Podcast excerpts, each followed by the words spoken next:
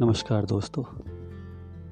हम सबको पता है, प्यार जो है वो ऊपर वाले का देन है, नेचुरली आता है।